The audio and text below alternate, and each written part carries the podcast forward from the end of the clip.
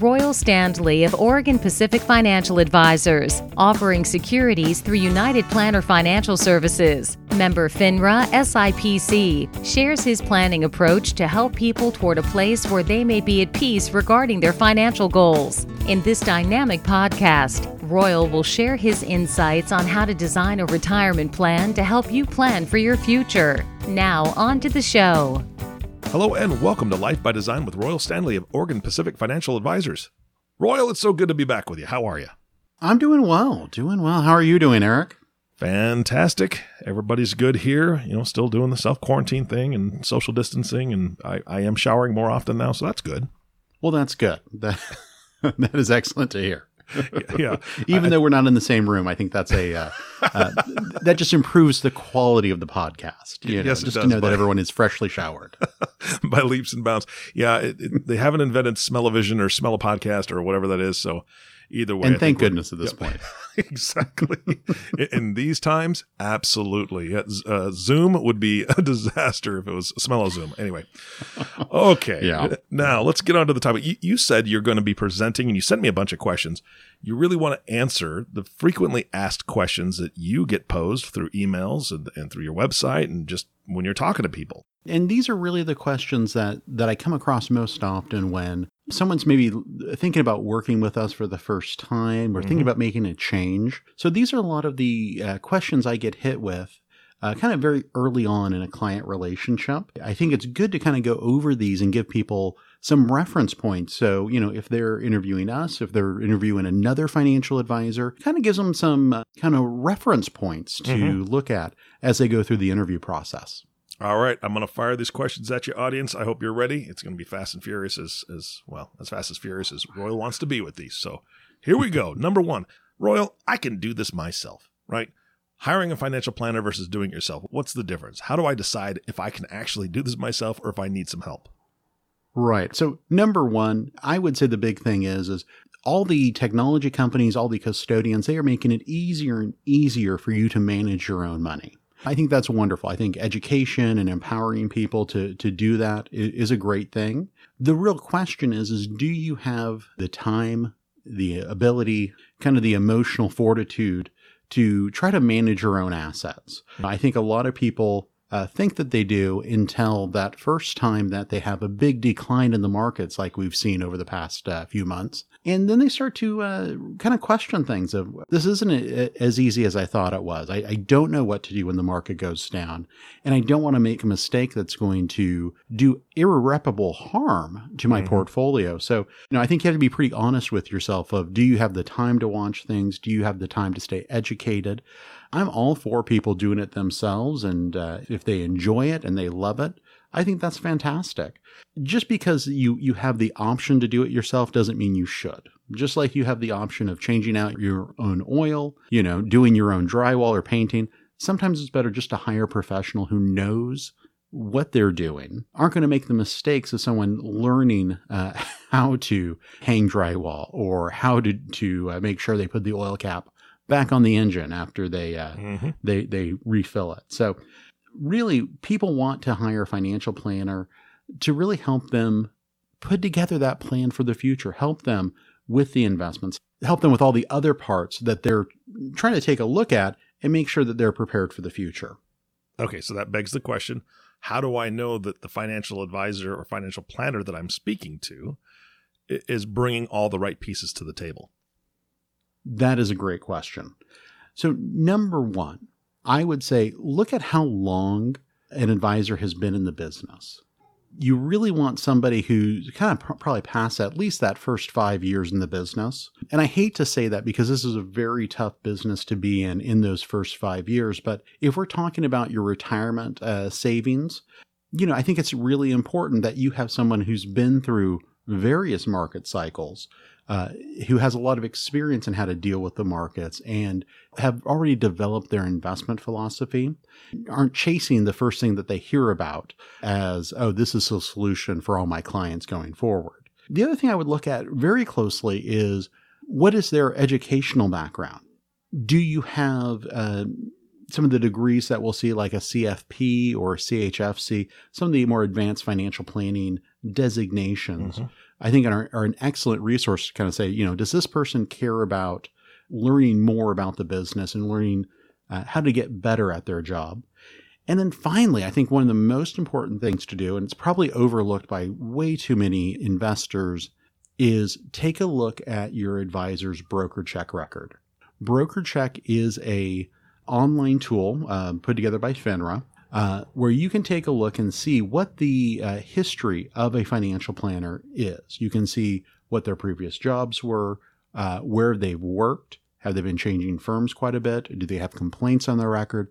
I think that's an excellent tool to use to really make sure that you're working with you know the person you think you're working with. All right, well, here's the next question. There's a lot of different types of financial planners are out there or financial advisors out there uh, in a lot of different areas. And I, I, I can't even think of all of them off the top of my head, but how do you know which one you need or which one is the right fit for you? Great question. So this really comes down to, you know, there's a lot of people out there who are willing to sell you something. They're willing to sell you a an annuity, a mutual fund, life insurance, etc. A lot of times these might be one-trick ponies where they have one product to sell and, you know, that's what they're going to give to you. There's always the joke that when all you have is is a hammer, everything looks like a nail. And I see that quite often with, you know, people who just do life insurances. They might do a very thorough uh, analysis of where you're at, but every solution they'll they're going to come up with, uh, at least for the most part, is going to be a life insurance product, whether it be an annuity or a life insurance contract. So that's always something to kind of be on the lookout for.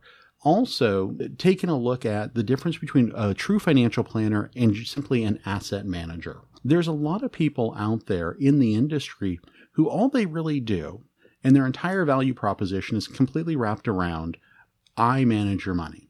I don't provide any other value outside of managing your money. I'll ask you some questions about your accounts, but that's probably about as far as it's going to go. What we do at Oregon Pacific Financial Advisors is we are true financial planners. So we do all the asset management, but on top of that, we're looking at uh, your tax planning. We're reviewing your tax returns to see how what we're doing in the portfolio is affecting you. We're looking for strategies you could take back to your CPA and maybe try to save some taxes. Mm-hmm. Uh, we're looking at your estate plans, your wills, and your trusts. Uh, and if you don't have those, we're, we're connecting you with an attorney to have those prepared or at least do some consultation to see if something's necessary. We're taking a look at college planning for kids and grandchildren. And then also, I think the, the most important part of all this, as we're doing the retirement planning and saying, you know, do you have enough to make it through the rest of retirement? We're also looking at that income planning portion, which I think gets overlooked by a lot of financial advisors, which is which accounts do I need to take money out of to really help my portfolio last as long as possible? And also, along those same lines, pay as little tax as possible by smartly taking distributions from various accounts. Got it. All right. The next question kind of comes back to thinking about that financial planner or that financial advisor. Royal, what is a fiduciary? So it's interesting. I, I get asked the question, Are you a fiduciary? Hmm. Uh, a lot more than the question of what is a fiduciary. You know, a fiduciary has become somewhat of a buzzword in the last few years. So, really, what a fiduciary is, is someone who is going to come in, basically help you with a problem, in this case, financial planning and investment management. They're going to sign a contract with you to basically put your interests above their own. Mm-hmm. In a fundamental basis, it's really someone who is going to look out for you uh, above their own interests. If we look at kind of how the industry has evolved over time, we really started off with the majority of advisors just being a broker of some kind. What that means is uh, they don't have a fiduciary duty necessarily to a client. Their only real regulation there is to make sure that any investment recommendations that they make are suitable for that individual client. Mm-hmm. Now, suitability is a pretty wide ranging word. Is it suitable? Versus is it in your best interest? Fiduciaries or investment advisors are really taking that, I think, to a much higher level of care, and that's that fiduciary standard. Advisors like myself, we're, we're actually duly registered, so we operate uh, a little bit in both worlds, but the vast majority of everything that we do is under that investment advisory umbrella. Mm-hmm. So I think the number one thing when we're talking about a fiduciary is what are the conflicts of interests? The biggest thing I think the investing world wants to know is how are you getting paid? Mm-hmm. You know, who's paying you? How are you being compensated, etc. The industry as a whole, I don't think has a, done a good job of really talking about this and really helping clients make sense of it all. So conflicts of interest exist all the time. The biggest thing that we want to do is with our clients, really just get them on the table and disclose them. Make sure the client is aware that, hey, there's, there's a conflict of interest here, whether it's a, in a recommendation that we make of moving money over uh, from another account uh, to our management. Because whenever we make that recommendation, we're basically saying, you know, fire whoever's managing your money over here and bring it over under our management. Mm-hmm. You know, that that's somewhat of, a, uh, of an implicit uh, conflict of interest of, hey, you should hire us for this. So we just want to make sure that we're disclosing to our clients, hey, if you want, you can leave that over here. But if you're not getting the service or you don't have access to the choices that you want to have, that's a great way of giving yourself that freedom is by moving the money over. So we just want to make sure that we're we're disclosing all the conflicts of interest and ultimately how how do we get paid? In the vast majority of our client relationships, we get paid a fee uh, that the client pays us to help them manage their accounts and also cover our costs for all the financial planning that we do. Now, in our initial engagement with a client, we may charge an upfront fee to build the initial financial plan because that involves a lot of research, uh, a lot of uh, data gathering, and uh, data input there. Uh, but after that, we really wrap our costs into our advisory fee, uh, which starts at 1% of assets under management. Mm-hmm. Uh, so that that clients kind of know exactly what they're they're paying for.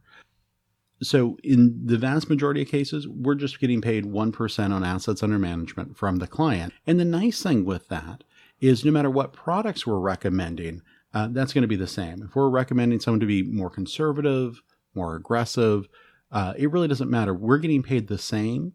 So the client can rely on that information to know that there's no conflict of interest there, that I'm not getting paid more for making a recommendation over here versus into something else. Royal, we talked about a fiduciary, so this this question actually kind of goes back to that a little bit. But being a fiduciary is that really the only standard, or is that the main standard you should be thinking about when when hiring an ad- advisor? Uh, I think it's a very important one, but it doesn't solve all your problems because ultimately, you know, Bernie Madoff, who made off with I think what fifty billion dollars there in the Mhm. 2000s, he was a fiduciary. Oh, great. you know, uh, so just because you, you you file the right paperwork and you put out disclosures, none of that means that you're you're actually doing right by the client. So you still want to uh, go into everything with your eyes wide open there. One thing I always say whenever you know Bernie Madoff comes up or any types of Ponzi schemes or concerns about someone running off with your money there is the importance of hiring a fiduciary who is using an independent custodian. What that means is the fiduciary himself or herself isn't actually taking possession of your funds, but is instead depositing them at a third party where they do not have access to it, where they can just take the money and run. And that's something that we do with all of our, our relationships. It's really something where if someone says, I'm going to invest your money, I'm going to put it in this account that I control, my only recommendation is to run as fast as you can away from that Hmm. situation. Well, it's interesting that you brought up Bernie Madoff and that he was a fiduciary. Uh, here's the thing that in every industry, you have people that can try to apply the system. They can they can take advantage of people, and, and it's interesting because I have a large glass block on my desk uh, that was once on somebody else's desk, I'm sure, but it has four sides on it, Royal, and each side has uh, you know some some key words that businesses use as, as maybe their standard. So we've got communication, we've got excellence, we've got respect, and we've got integrity, and they each have a definition. So here's integrity. We work with customers and prospects openly, honestly, and sincerely. When we say we will do something, we'll do it. When we say we cannot or will not do something, then we don't do it. And then if you look at the top of the cube, it has the company's name, and it's Enron. Vision and values, baby.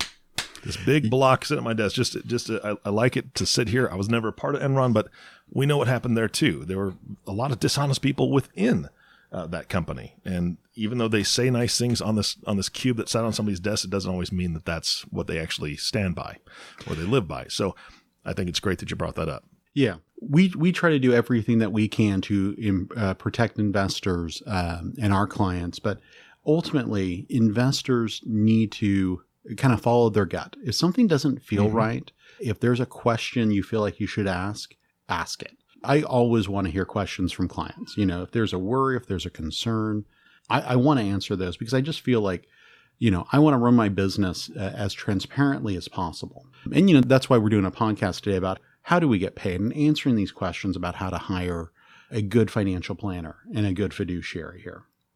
All right, Royal, I know we, we were talking about how you get paid and you, you mentioned fees. And one of the questions on your list is why aren't you fee only? And fee only is an interesting term. So, some of these terms that we throw around as financial advisors and we use them to communicate with clients and, and prospects always strikes me as, as very funny. We seem to want to lead with how we get paid.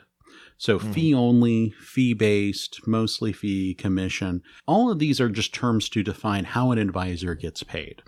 So we are duly registered. You know, we're registered with a broker dealer, United Planners, mm-hmm. and we have our own uh, registered investment advisor registered in the state of Oregon, Oregon Pacific Financial Advisors. All of our mm-hmm. investment advisory business we run through Oregon Pacific Financial Advisors. At this point, we've been in business for about 25 years now. So we often get asked, you know, what, why, why aren't you just on the fee side?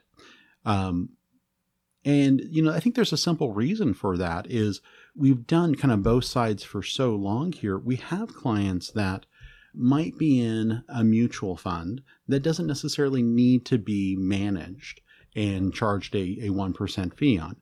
Maybe there is a, a good products like the Oregon 529 plan maybe there's just buy and hold uh, stock traders who just want to buy a stock and sit on it for the next, you know, 10, 15 years that don't want to have their accounts charged 1%. Sometimes it's much easier to use a commissionable account to help a client solve a problem than it is just saying, hey, I'm an investment advisor, I charge 1%, and if it doesn't fit into that, I'm not going to do it.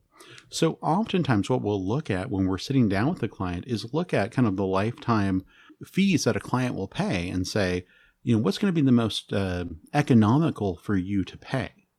Uh, and sometimes, honestly, it could be an A-share mutual fund where they're paying a fee up front uh, and sitting in that for a period of time. You know, same with with annuities. There's we're, we're getting better at um, having advisory annuity contracts, but the vast majority of annuities are sold by commission. And what that means, the difference between fee versus commission, is when we say fee, that simply means that you, the client, are paying that fee. With a commission, um, the client isn't necessarily paying that fee. We're getting paid from a third party, usually the investment uh, company or the insurance company, uh, that is paying us that commission. Same with life insurance commissions. When we help a client, you know, protect their family with life insurance, we get paid a commission from that.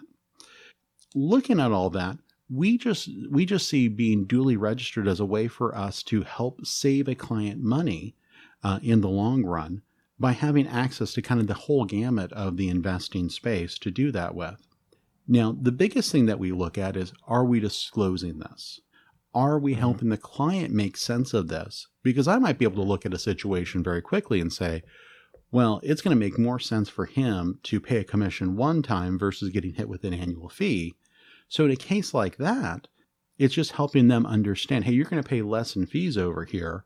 You're going to pay a commission, but in the long run, you're going to be better off, uh, all, all other things being equal. So, we are really just trying to help our clients understand that and look out for their best interests. And, you know, sometimes reaching into our other tool bag uh, allows us to do that at a higher level. Got it. All right. Well, I've got a couple questions that aren't on your list. Excellent. You. Excellent. You ready? Let's hear them. All right. All right. So here's the thing I'm working with you, Royal, right now, let, let's say. And uh, I've got some family members, but they're not in Oregon. They're in different states. Are you licensed in other states? I am. I am. I'm licensed, I think, in about 20, 25 different states. You know, it's a pretty simple thing to get licensed in another state. So if it's any state that we're not not licensed in, we can easily get licensed there. But for the most part, especially on the uh, the West Coast, uh, we're, we're licensed in uh, just about everything uh, west of the Rockies. Got it. And with today's day and age, where everybody's meeting by Zoom meeting anyway, it's it's probably pretty standard where you, you can meet anybody any anywhere in the United States. Uh, so that's fantastic. Absolutely. And I have clients all over the U.S. and uh, referrals by uh, other clients or, or, family members. And we have a great time working with those folks, even if it has to be, you know, over Zoom or over the telephone. You're just not limited by your uh, geographical location anymore. Next question. If I come in and we talk or, or we meet by Zoom meeting or whatever, and it doesn't seem like it's going to be a good fit due to, to my circumstances or certain things that you uh, specialize in, do you have other people that you recommend? Absolutely. If, if it's just not a good fit for what you're looking for, we have other advisors we can refer you to.